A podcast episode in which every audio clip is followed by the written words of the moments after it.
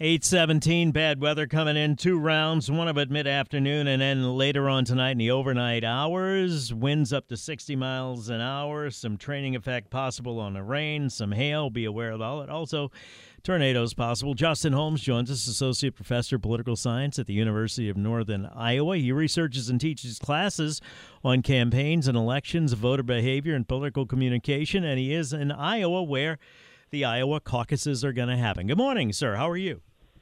Good morning. Good to be here. Good to talk to you again. We spoke to you way back in 2016, so it's nice to have you on regularly. I'm kidding. You've been all right? Everything's good? It's good. I, I, hear you have weather. We've got like a foot of snow coming. So, yeah, all kinds of stuff. I'd gladly take the snow at this point, I think. Let's talk about the Iowa caucuses. Um, election season is going to be here before we know it. It seems like it flips from New Year to all of a sudden we're in the heat of an election season. How are things looking in Iowa, the dates of the caucuses, and how do they work? Um, so the caucuses are going to be uh, a week from today, and uh, the, the Democrats and Republicans actually do it differently a little bit. Although the the Democrats aren't doing much of a caucus this year, uh, it's basically for both an in-person meeting where you vote on candidates uh, for the Republicans, it's pretty much just a straight vote, uh, and so nothing, you know, too unusual there. Uh, but you do have to do it on Monday night, uh, so it's you know you have to be in a specific place at a specific time.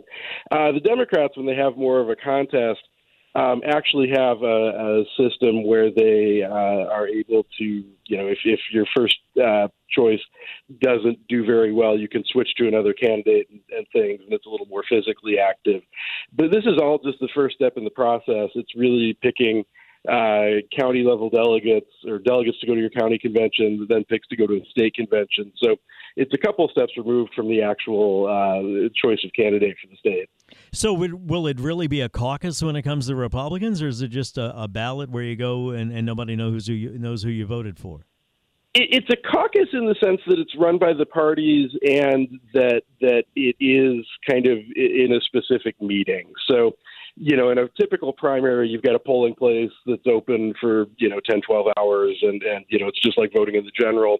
So here it is more of a face to face thing, uh, but it's a, a simple, pretty straightforward vote. Uh, typically, you just write your name or write the candidate's name on a slip and drop it in a bucket.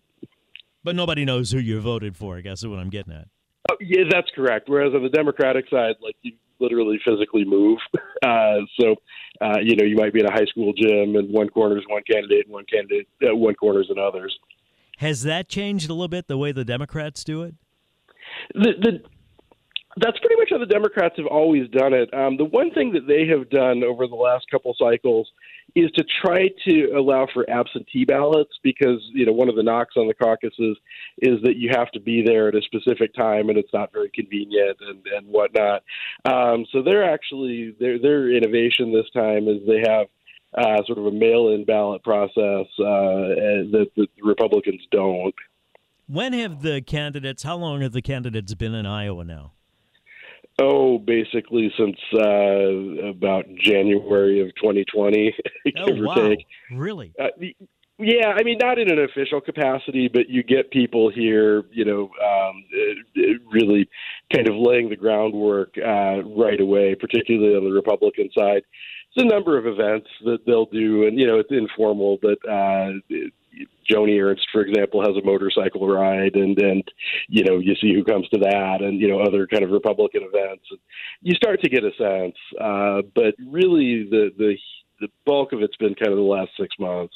All right, let me take a break. We'll pick it up. We come back. We're talking to Justin Holmes, an associate professor of political science, University of Northern Iowa. He researches and teaches classes on campaigns and elections, voter behavior, and political communication. Going behind the scenes, if you will, in Iowa to see what's up with the caucuses. 821 Traffic Now, WWL. Iowa, and he said that the uh, some candidates, some of them, been laying the, the foundation since January of 2020 for this Iowa caucus. And I guess I just wonder if, when it comes to President, former President Trump, if uh, all of it was in vain or not, or, or has he been perceived to be the front runner in Iowa since that time, Professor? Yeah, he's been the, front runner for pretty much the the whole time, and I think you know the Iowa story is pretty similar to the the nationwide story, uh, where he is you know far and away the favorite uh, with then kind of a, a run for second place. Uh, you know the Iowa polls right now have him right around fifty percent of the vote, uh, with DeSantis and Haley basically tied in the high teens, and Ramaswamy pretty far behind. Uh, so you know. I, I, I wouldn't expect any big surprises next week. On the Democratic side, is there any uh, viable option besides President Biden that the Democrats are even going to talk about or caucus about? No, um, you know, there's there's one uh, candidate, a House member from uh, from Minnesota, and he's not advertising and doesn't seem to have any campaign money and hasn't been doing any visits or anything. So, you know, I, I don't think the, there are going to be any surprises with the Democratic side. So even though we're a week away, you can pretty well tell me right now what's going to happen. I think so. You know, the the I would be shocked if Trump doesn't win and, and win fairly substantially. Um, you know, sort of the question is, you know, what happens with with second place and potentially does somebody overperform? Uh, you know, we have seen scenarios in the past where uh, somebody will do a stronger than expected showing in Iowa and sort of parlay that into some campaign momentum down the road. Uh, but I haven't seen, you know, any indication of, of that happening yet. So if you had to pick second, it would be who? Nikki Haley now? Uh, probably DeSantis, DeSantis but okay. not by very much. And, and polling these things is a little hard. Uh, you know, when it's you know fifty percent versus eighteen percent, that's pretty pretty straightforward. When it's you know eighteen to fifteen, that's a little harder to say. Do the do the people of Iowa feel as though they are the chosen representatives of the country, and it's up to them to really take this seriously, or at this point, do they just want to be left the hell alone? Some combination of both. Um, you know, we have. I think the caucuses are a pretty strong part of our identity here. Uh, maybe that's overselling it, but you know, it's a big deal. Uh, and turnout is surprisingly high. Uh, you know, we get kind of 20 to 25 percent turnout most years uh, for something that's frankly kind of a hassle. Uh, you know, to not have absentee ballots generally and have to be there. Uh, you know, first, uh, you know, on a Monday in the winter at, at night.